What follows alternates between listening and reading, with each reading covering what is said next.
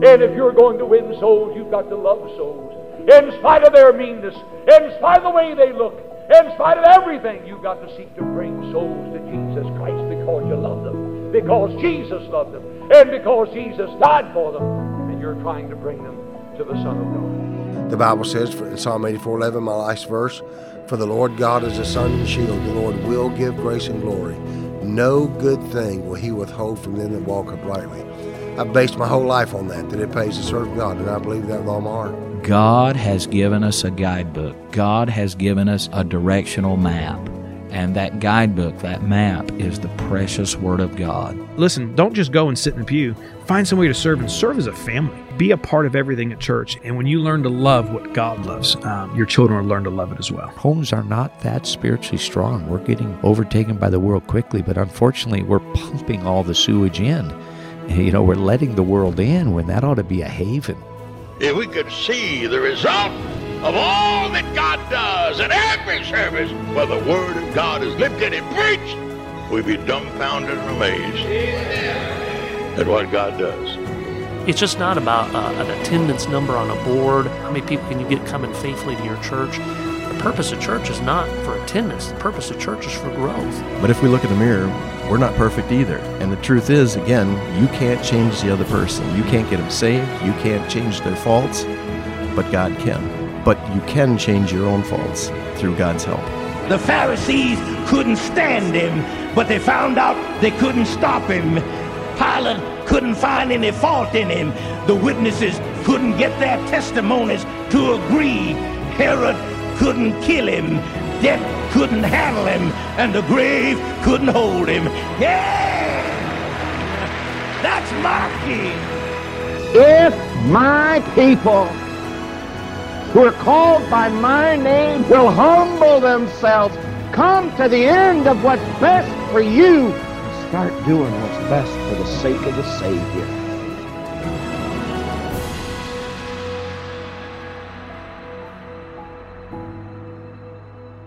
We are back here on Sandy Creek Stirrings. Wow, after a, couple weeks off, it feels like a while since we've been here on the podcast, since I've done some recording, but I'm glad to be back with you. We had some great trips. Uh, we were able to take the teenagers out on our teen fall retreat, and then my family and I were able to go up to North Carolina for a few days and see some friends and just be able to take some family time.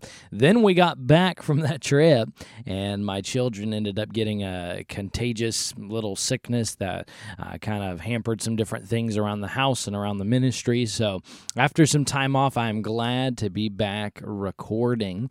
And so, looking forward to putting this episode up today and then getting back into the swing of things really.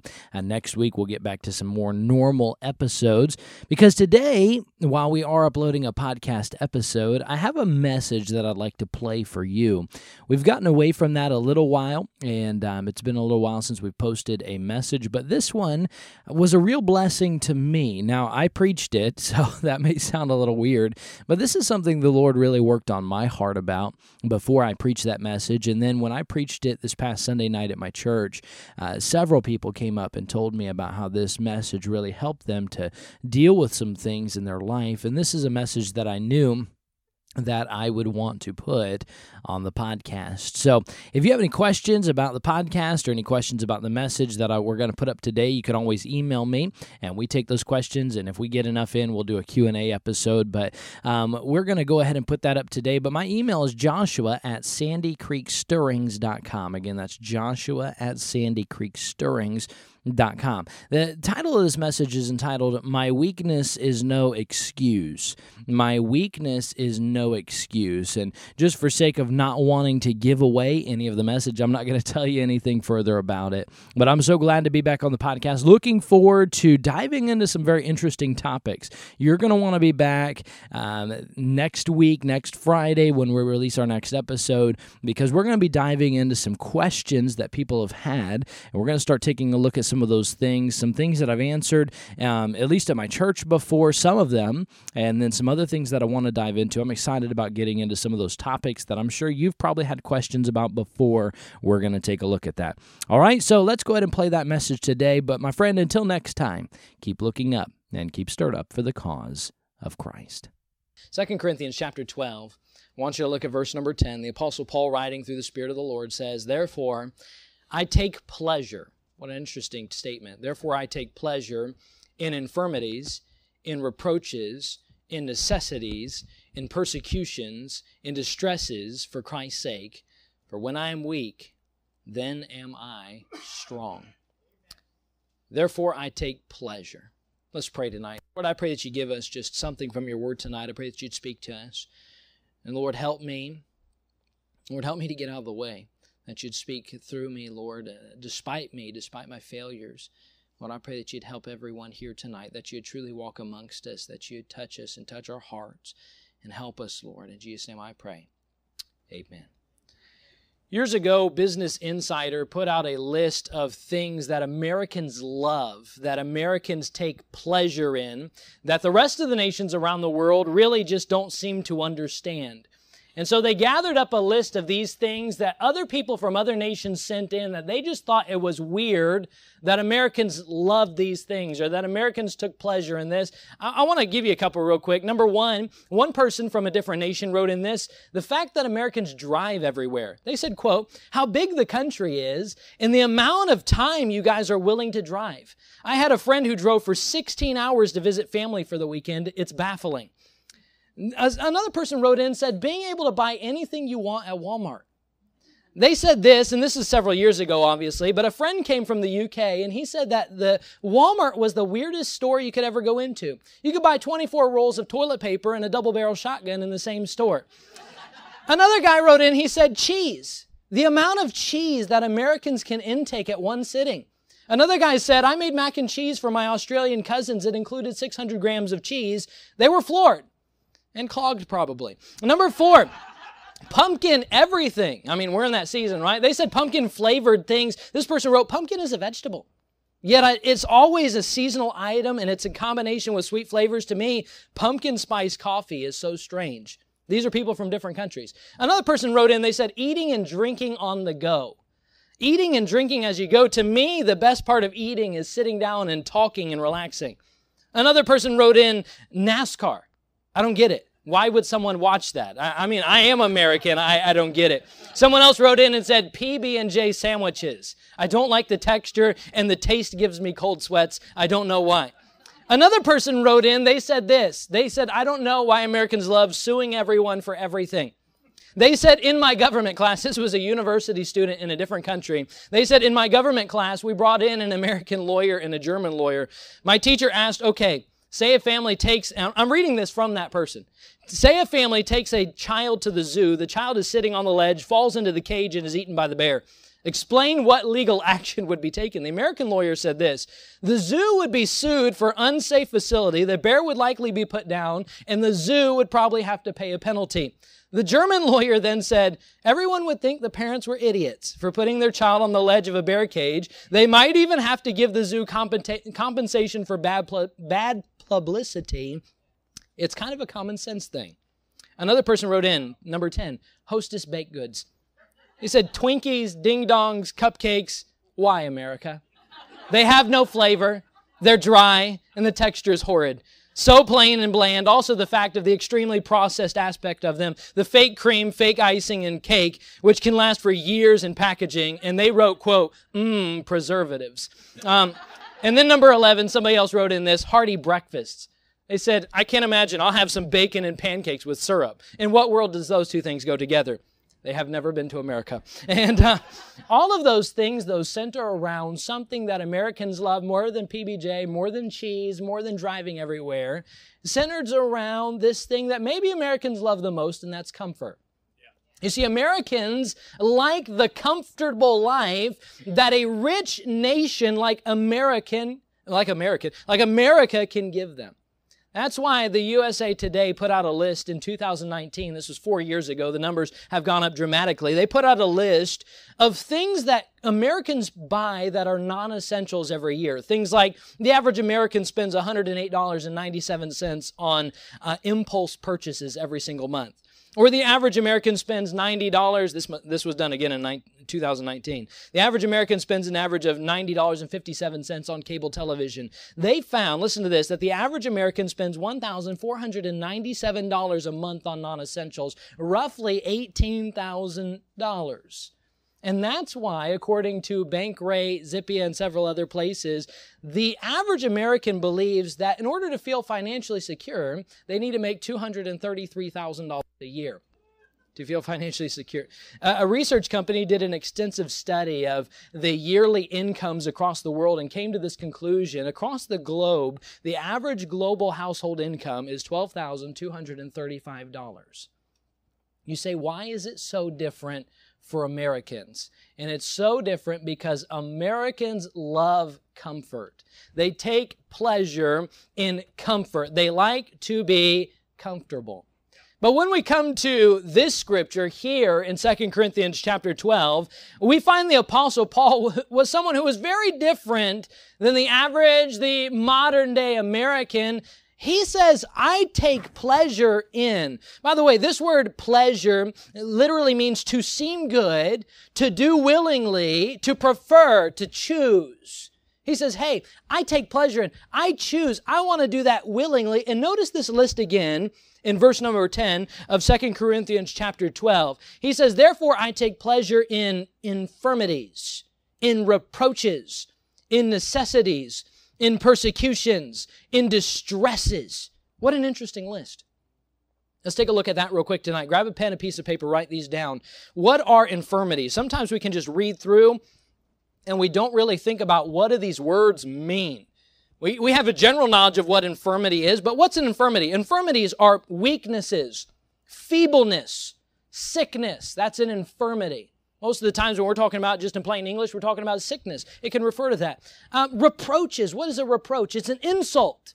It's an injury of the mind. It has to deal with injury of your heart or your emotions. Someone says something mean to you. How many of you have ever had someone who has reproached you? They have injured you in the mind. They've hurt your heart. It's words that have stuck with you for years. How many of you had someone do that to you before? It happens, right? That's what a reproach is. What about a necessity? What's a necessity? A necessity is a calamity, a distress, a strife. A, it's a need imposed by circumstance. For instance, preacher's drain field was I mean, he could get an outhouse. But I mean, it's a necessity, right? It's a it's a need imposed by a circumstance. Um, what is persecutions? Ready for this? Persecution. All right, next one. All right, it's, it's that simple, y'all. It's persecution. And then distresses. Distresses means to be in a narrow place, to be in extreme affliction. And, and what did Paul say? Look at the top of verse number 10. Therefore, I take pleasure in infirmities. He says, Hey, I love these things. He was a little different. And this didn't come by accident. This wasn't a misquote of the Apostle Paul. He knew what he was saying. He understood what he said. And it all started when he began telling the Corinthians a little story. Go back up to verse number seven as he begins to tell them this story of why he would take pleasure in these things. Verse number seven. And lest I should be exalted above measure through the abundance of the revelations, there was given to me a thorn in the flesh, the messenger of Satan to buffet me, lest I should be exalted above measure. For this thing I besought the Lord thrice that it might depart from me. And notice verse nine. I love this verse. And he said unto me, My grace is sufficient for thee, for my strength is made perfect in weakness. Most gladly, therefore, will I glory in my infirmities, that the power of Christ may rest upon me. Paul says, Hey, Corinthian church, I have this issue. I have a thorn in the flesh, and that thorn is the messenger of Satan to buffet me. This is something that he's trying to destroy me with. He's making me weak. And by the way, this, this word here in verse number nine, this word weakness, it means, I want you to listen to this closely because this is going to be a theme throughout the message tonight. It means without strength, powerless, inability. Without strength, powerless, inability. He says, Hey, my, this weakness is an inability of mine. It, it's power, I, am powerless. It, it, it takes away everything. It makes my strength go away. It's here to buffet me. I'm weak from it. But he learned this very special truth from God in this passage as God dealt with him about this thorn in the this thorn in the flesh that he had. He found that God's grace is sufficient.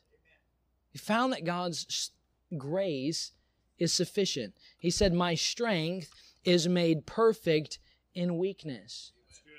God says that the area we are weak in is the area that His grace abounds and He makes us strong. Look at the end of verse number 10 again. Look at the end of verse number 10. He says, Hey, I take pleasure in these things. And then He says, For when I am weak, then am I strong.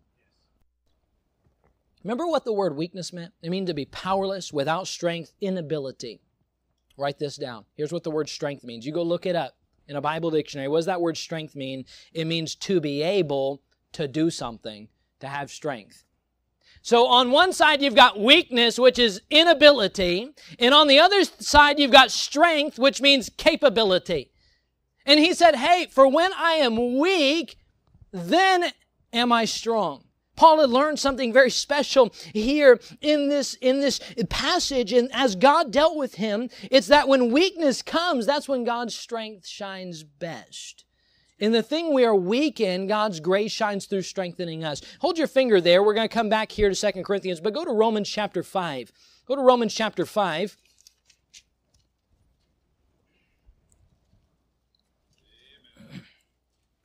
Romans chapter 5. I want you to look at verse number 20. God's strength shines best in our weakness. Romans chapter 5, look at verse number 20. The Bible says, Moreover, the law entered that the offense might abound. Listen to this. But where sin abounded, that's our weakness. Where sin abounded, notice this, grace, that's God's strength. Where sin abounded, grace did what? Much more abound. Much more abound. That means as much as you sin, God's grace is much more abounding than that. Do you realize you can never be outside of God's grace if you choose to accept it? You're never outside of that. God always has more grace than you have sin. God always has more strength than you have weakness. And Paul was learning that, that God's light always shines best in the darkness. God's salvation always works best with sinners and God's strength always works best in weakness. Now, I want you to, we're going to look at this real quick. I'm going to give you two points and we'll be done. Ready? There's two ways you can unpack this truth. Both of them are applicable. Both of them are within context. Both of them are true. But there's two ways we can unpack this. Number one is no matter the trouble, God can get us through. That's the, that's the first way you can unpack this. That's the way most people unpack this truth is that no matter the trouble, God can get us through. No matter the tribulation, no matter the time of weakness in our life, no matter the infirmity, the distress, the calamity, no matter what happens, we can trust that God can get us through. That's why back in Second Corinthians, go back to chapter 4. This is a running theme, by the way, in Second Corinthians. Go back to Second Corinthians chapter number 4 and look at verse number 8. Second Corinthians chapter 4 and verse number 8. And I'm going to loosen up this tie tonight. Second Corinthians chapter 4, look at verse number 8. Here's what the Bible says For we are troubled on every side, yet not distressed. We are perplexed, but not in despair, persecuted, but not forsaken, cast down, but not destroyed. Did you, did you think about that? Think about what Paul is saying. He says, We are troubled on every side, yet not distressed. Have you ever been troubled on every side? Uh, we are perplexed, but not in despair. Persecuted, not forsaken. Cast down, not destroyed. Paul, how could you say that? I mean, all those things sound terrible. How could that be possible? And here's the reason why. Go back to verse number seven. The statement he said before he made these statements. He said in verse 7, But we have this treasure in earthen vessels, that the excellency of the power, the power, may be of God and not of us. He says, Hey, I'll tell you how I can be perplexed. I'll tell you how I can be on uh, trouble on every side, but not distressed. I tell you how I can make all these statements and make them true in this. I can tell you how this all works because here's a treasure I have. The power isn't of me, it's of God. The power isn't of me, it's of God. And you see, it's not about our strength to make it through. God can give us the strength we need. And that's how we know no matter the trouble, God can get us through. Whether it be the death of a loved one or the loss of a friend or a trial or a medical concern or financial woes or a family transition, whatever it may be, God can empower us to get us through. Now, there's a lot of meat to that subject, isn't there? That God can get us through no matter what the situation is. That's not what we're going to focus in on tonight. So I'm going to give you a little tip. You can go back and use this at home. Um, in April of 2023, I preached a message entitled The Avenue of Suffering. It covered exactly this point how God allows suffering to strengthen us. If you want more on that topic, you can go back and listen to that. But suffice it to say for tonight that this is part of God's strength is that in our times of weakness, He will come through, helping us, aiding us to get through. Psalm 46, verse 1 says this God is our refuge and strength, a very present help in trouble. A very present help in trouble. What a great verse that is. But there is a second part of this package of truth that the Apostle Paul is presenting that I want us to focus in on tonight because I think this is the real point that Paul is making. I think it's often overlooked. Sometimes we can just breeze through this passage and we can miss some things. And here's the second truth I want you to see as we unpackage this. Number two, no matter our ability, God will always give us strength to obey. That's right.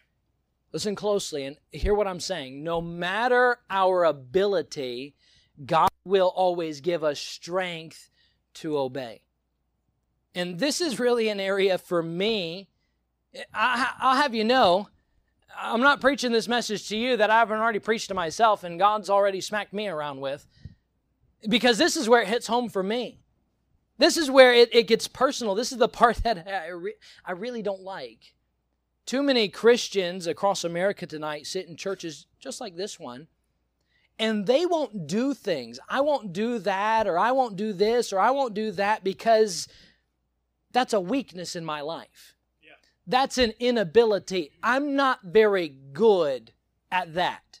So I won't push myself to serve the Lord. I won't do that because I'm not good at it. I have a weakness, so I won't do that. That's part of what we've done to Christianity is we have taken it and we have Americanized it. Because while the rest of the world, they make $12,000 a year, almost $13,000 a year, and they're making it.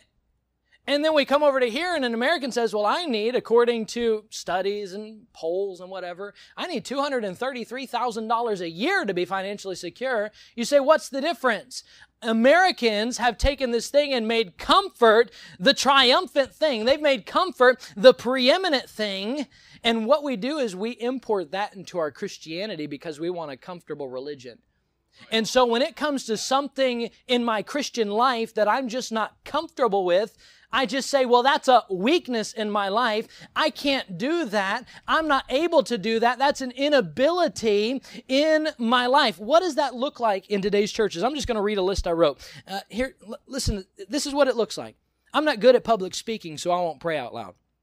I'm not good at witnessing, so I won't open my mouth and share the gospel. I'm not good at dealing with people, so I won't help in that class. I'm not good at fellowship, so I won't go to any church activities. I, I, I'm shy, so I won't say amen. I won't praise the Lord during a service. I'm not good at singing, so I won't ever sing during the church congregational music. I struggle with depression, so I won't ever smile. I, I'm struggling with my finances, so I'll work on Sunday. My budget is tight, so I won't give to missions. I, I'm, I'm not good at keeping friends, so I just won't make any new ones. I stumble over my my word, so I'll, I'll never give my testimony in church. And here's what it all kind of boils down to put it up pot, boil it all down. Here's what it is I'm weak in that area, so I'll never push myself in that area. I'm weak in that area, so I'll never push myself in that area. But here's what we have. Look at Second Corinthians again, chapter 12. Look at verse number 10. Notice the last portion of that verse. It says, For when I am weak, that's my inability. That's something I'm not good at. For when I am weak, then am I strong. That's God's ability. When I think I'm not able, when I say I can't, when I say I'm not good at that, God says, hey, I'm able, I can, I'm good at that. I can make you able. His strength is made perfect in our weakness. Look at that again in verse number nine. He says, And he said unto me, My grace is sufficient for thee, for my strength is made perfect in weakness. That word perfect, do you know what it means? To make complete. He says, Hey, my strength, when you're in weakness, I'll give you my strength and it completes you. It gives you the ability to do that which you think you are unable to do. That's why Paul said, Hey, I don't mind if I have to carry a weakness through the rest of my life. And I really have a hard time comprehending that, preacher. I, I don't understand a man who is okay. I got a thorn in the flesh. I asked Christ three times, and he said, My grace is sufficient, so I'm, I'm good now. I'm like asking him a million times. Like, well, three? I'm not stopping at three. 70 times seven. Here, here I go. I, I have a hard time comprehending that. You know why? Because Paul was okay with uncomfortable religion, and I'm okay with comfortable religion. Paul said, Hey, I've learned a very special truth, and this is something amazing. I want you to see this. Look at verse number nine again. And he said unto me, My grace is sufficient for thee, for my strength is made perfect in weakness. Notice this, most gladly, therefore will I, will I rather glory in my infirmities. Here's the reason why that the power of Christ may rest, may rest, may rest upon me. As long as I have this weakness, this inability in my life, God's power will not just come and go, God's power will rest upon me. As long as I have this weakness in my life, I get to experience God's power every single day. You see, we all have weaknesses in our life. Every single one of us. Every single one of us. Every single one of us have things in our life that we could point to and say, well, preacher, I can't do that because I'm not good at, or I'm just, that's a weakness for me. I, I really can't. We all have things like that in our lives. Look at Peter. Peter, he had it. What was his weakness? His weakness was his mouth, right? It's not hard to figure that out from Scripture. Weakness in his mouth. I mean, here he is, always saying just the dumbest things. Here he is on the Mount of Transfiguration. You heard this before. Mount of Transfiguration, all this is happening. First thing he says, Lord, it is good for us to be here.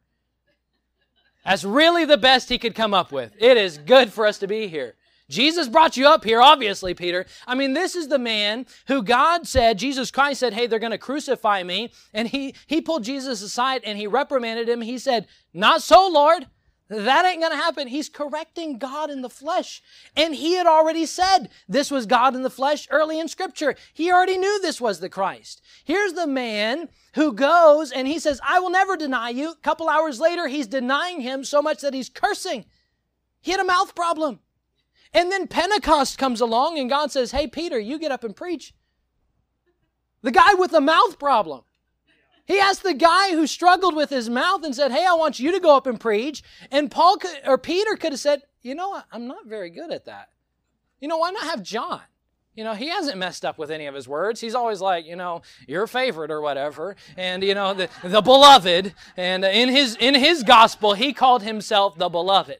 And uh, but that was the spirit of God. But Peter could have said, why not have one of these guys do it? I'm not good at that. But he got up and did it despite his inability, and 3,000 souls were saved, not because of Peter's great public speaking, but because Peter understood that he didn't have to do it through his own power, he could do it through the power of Christ. Amen. You had Paul. By the way, Paul had weakness. I look at Paul as maybe the greatest Christian to walk the earth besides Jesus Christ himself. And Paul, he had weaknesses though. Paul had the weakness of his past. Here he is sent to preach and to build up the church that he for years had spent time trying to destroy. I mean, he could have struggled with every time walking in a church door, struggled with, we don't know, maybe he struggled with anxiety. Every time he went to touch the door handle of a church, thinking, I can't do this. They're going to throw me out. They're not going to believe me. Or maybe struggling with guilt. I've seen people succumb to guilt. You've seen people succumb to guilt so much that they'll just end up committing suicide because of the guilt that they just can't get rid of. That could have been a weakness in Paul's life. Another weakness of Paul's life may have been that maybe maybe we can look back in history and many Bible scholars attribute Paul's physical appearance to being like this. They say that he was a very short man, balding, just like me, a, little a little bow-legged. He had a crooked nose. I mean, here he was, a, a relatively small, short. Uh, the history says a weak-looking little man, and here he was supposed to be this big church disciplinarian, church builder. You say, well, nobody's going to look at him like that. God already told you early in Scripture that man looks on the outward appearance. Don't think, don't tell me that there haven't been times where you've gone through life and you looked at somebody and you're like, yeah, that's not who I thought that was going to be. I thought they would be a lot taller than that. I thought they would, they would, you know. Maybe it was that. I mean, Paul even admitted, admitted as much when he said in 2 Corinthians 10 10, for his letters say they are weighty and powerful, but his bodily presence is weak and his speech contemptible. He says, y'all, maybe the other weakness that was talked about is many people believe that his vision was going and that he was praying and asking God. I mean, even the churches were saying that they would pluck out and give them his eyes if they could. And here's Paul. How is he supposed to write letters and travel and build churches when he can't even see? And you know what Paul could have done? He could have done what you and I would do. God, that's a weakness in my life. I can't do that able to do that. It's a weakness, it's an inability in my life. But I don't find Paul sitting on the back row of life saying, hey, you know, God, I'm just going to have to tap out of this one. I, you know, I'm just not very good at this. But that's why Paul, in just another passage, go to the book of Philippians with me. You see, Paul got a real hold on this. Philippians, go to the book of Philippians, chapter number 4. This is why the same author who wrote that I have a weakness, but I find when I'm weak, then I'm made strong. I find when I can't, God allows me to so I can. I find when I have inability, God gives me the ability. Paul put that all and he packaged it into one verse for you and I. Philippians chapter 4. You know where I'm going with this. Verse 13. It says, I can do all things through Christ which strengtheneth me. Which what? Strengtheneth me. He didn't say, I'm able in and of myself to do anything I want to do. He said, You know what I found? God always gives me the strength to obey. God always gives me the strength to obey. And there's many things in Paul's life, there's many things in your life, there's many things in my life that we look at and we stare at and we say, I could never do that. Yeah. And God says, Why don't you just try me, see if I can give you the strength? Why don't you just try me? Because this verse is summing up everything we've already talked about. I can do all things through Christ, which strengtheneth me. Now, let me be very clear to say God does give special gifts and talents to some people. Some people have a wonderful talent to sing, some people do not. Uh, some people have a, a gift of public speaking, and other people do not. I'm not talking about gifts and talents tonight. I'm talking about obedience. Yes. I'm talking about just pushing ourselves out of the comfort zone and not using the excuses of I can't because really our I can'ts are I won'ts. I'll be honest with you, as a young man, I am tired because my generation, my generation, 27 years old, my generation is all into this lackadaisical, lazy Christianity. I'll be the first to admit it. Of course, every older generation has always said that about the next generation. It's always it's gonna it's gonna be perpetual. It's gonna keep going. But I'll say it about my own generation. I've seen it. The people my age, lackadaisical Christianity. Oh, they, they might have a bunch of head knowledge, but they have no zeal to do anything for Christ. And so they sit there knowing more than maybe some generations before did about the Bible because they did this and they've studied and they've read. But they just sit and they don't do anything for God.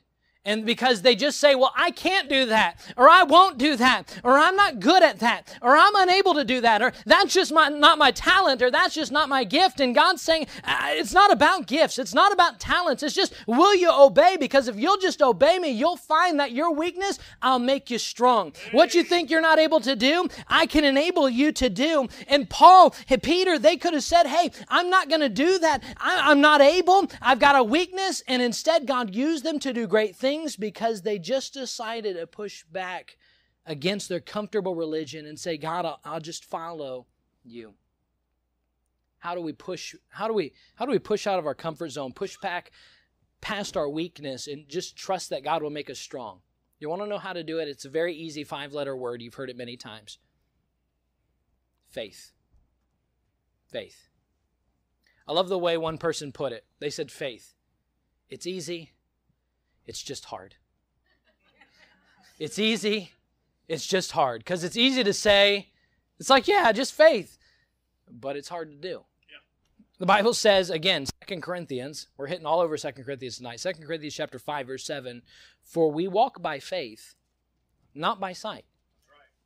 And here's the problem. Let me blame it on my, my generation for a little bit.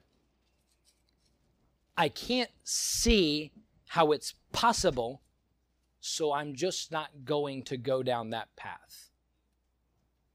I can't see it. Paul says, Hey, I can't see it physically,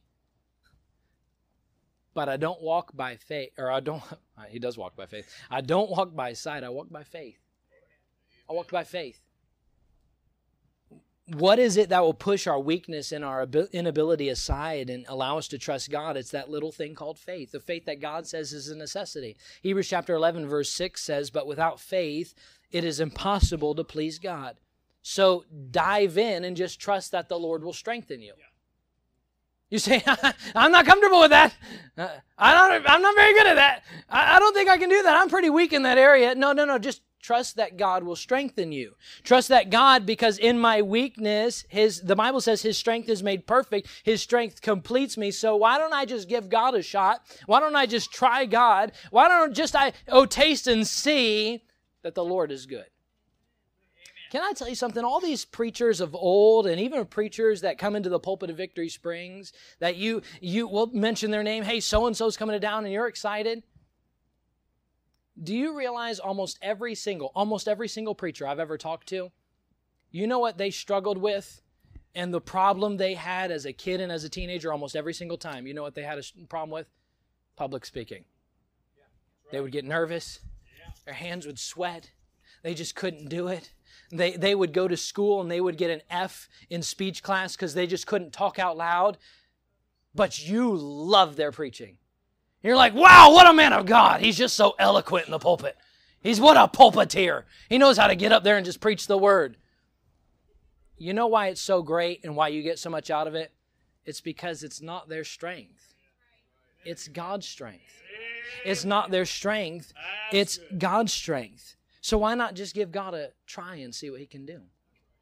If the pastor calls on you to pray, why not just give it a shot and see what God can do? Yeah, if the pra- preacher asks you to pray about serving in a Sunday school class, why not just push past the weakness and just see what God can do? And why not, if the finances are tight, why not just keep following the Lord God by faith and, and see what He can do? If you struggle with relationships and friendliness, why not just push past the comfort and just see what God can do? If you have a weakness, why not just try and see if God can make you strong. Want to take a step of faith tonight. Now, I said I would give you two points. I didn't tell you I was going to give you two points twice. There's only two reasons why you won't push yourself. Only two reasons why you won't push yourself. Number one is because you want all the glory for yourself. You want all the glory for yourself. Paul said, going back, look, go back to Second Corinthians. Paul said, hey, there's nothing to glory in and of myself. There's, there's no glory about me. There's only one thing that I can glory in, Paul said. Look at 2 Corinthians chapter 12. Go to verse number 5. He said this Of such an one will I glory. Yet of myself I will not glory, but in mine affirmities. Hey, there's nothing to glory in in and of myself. There's nothing, when you look at me, there's no glory there. I tell you what I glory in. I glory in my weakness. You say, Paul, why would you say that? Here's the reason why. Because when somebody took a real close look at his weakness, you know what they ended up seeing? God's strength.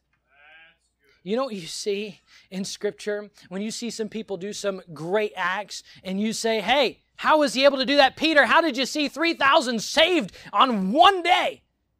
He would say, hey, that's my weakness, but when you look closely, you see it as God's strength.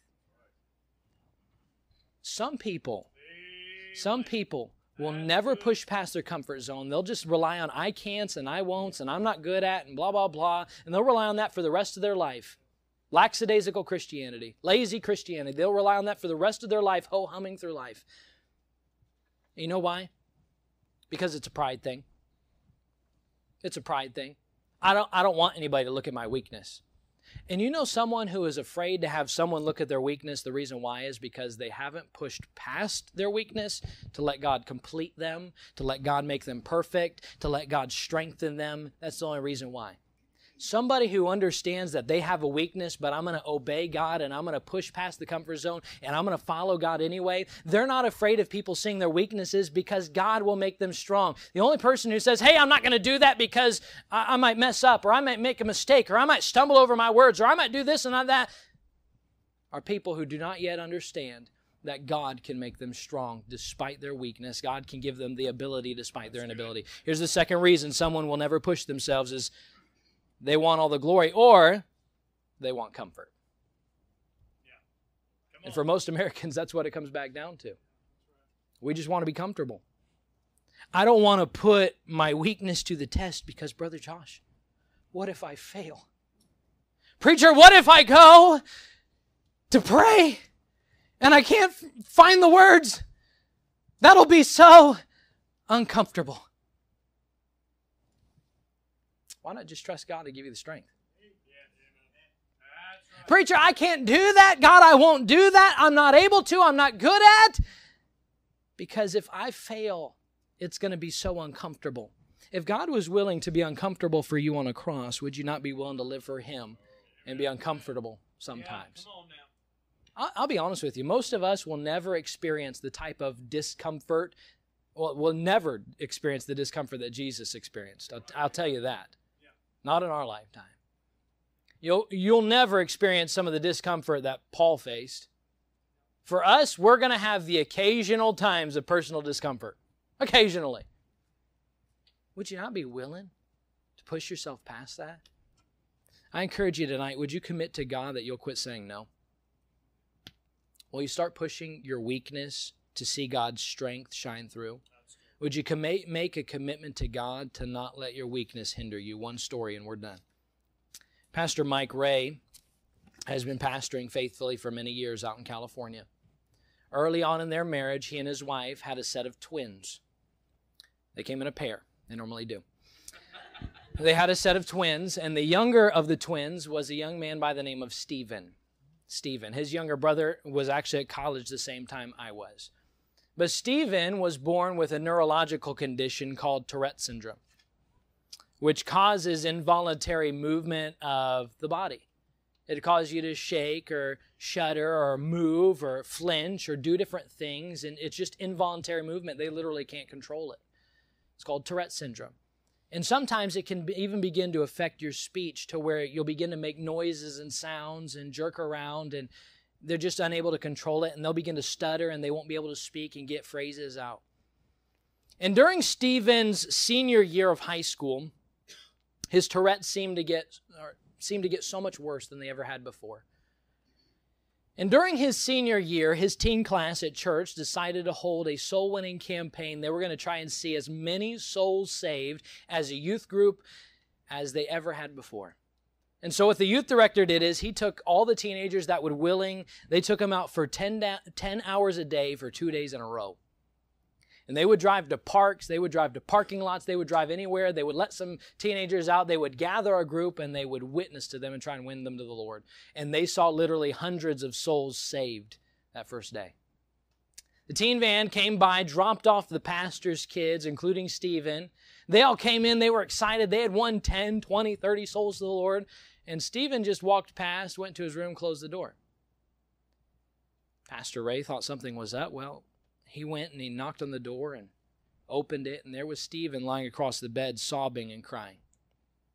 He went in, put a hand upon the shoulder of his son, and said, Son, what's wrong? And tears streaming down Stephen's face, he said, Dad, I went out for 10 hours today. 10 hours. And I would get people gathered all around me to give them the gospel. And dad, I couldn't even get the question out if you died today. I would begin to stutter. If if if you you you if you if you if if if you died died died if you died today. He said, "Dad, I couldn't even get the question out and I know I could have won them to the Lord, but they would start laughing at me. And dad, I just can't do it." So they sat there on that bed, arm in arm, crying and praying. And Pastor Ray told God in his heart that night, he said, God, if you want my son to be a soul winner, you're going to have to help him. They went out that next day, and when they came home, Stephen had won several souls to the Lord. Later that year, the teen group decided to hold a first time visitor campaign. We're going to see who can get the most first time visitors to come to teen class. And whoever has the most first time visitors to come to teen class by the end of the month, they're going to win two free tickets to Disneyland. And so they came, and Stephen came home. He said, Dad, you know what? He said, I don't need the tickets, but wouldn't God get all the glory if me with Tourette syndrome could get the most first time visitors? Wouldn't God just get all the glory? I don't, I don't need the tickets. His dad said, You know what? It would. It would be a miracle. And so he went out and began inviting first time visitors. They got to the end of the month, and the man who won for that teen group was Stephen Ray. He had brought 31 visitors to teen class during that month. Hey, Stephen, why don't you just stay home? No need to go to soul winning today. I, don't worry about coming out on visitation, man. It's just embarrassing. You know, I, I, it's uncomfortable for you. You got a weakness, you got an inability in that area. Stephen, just stay home.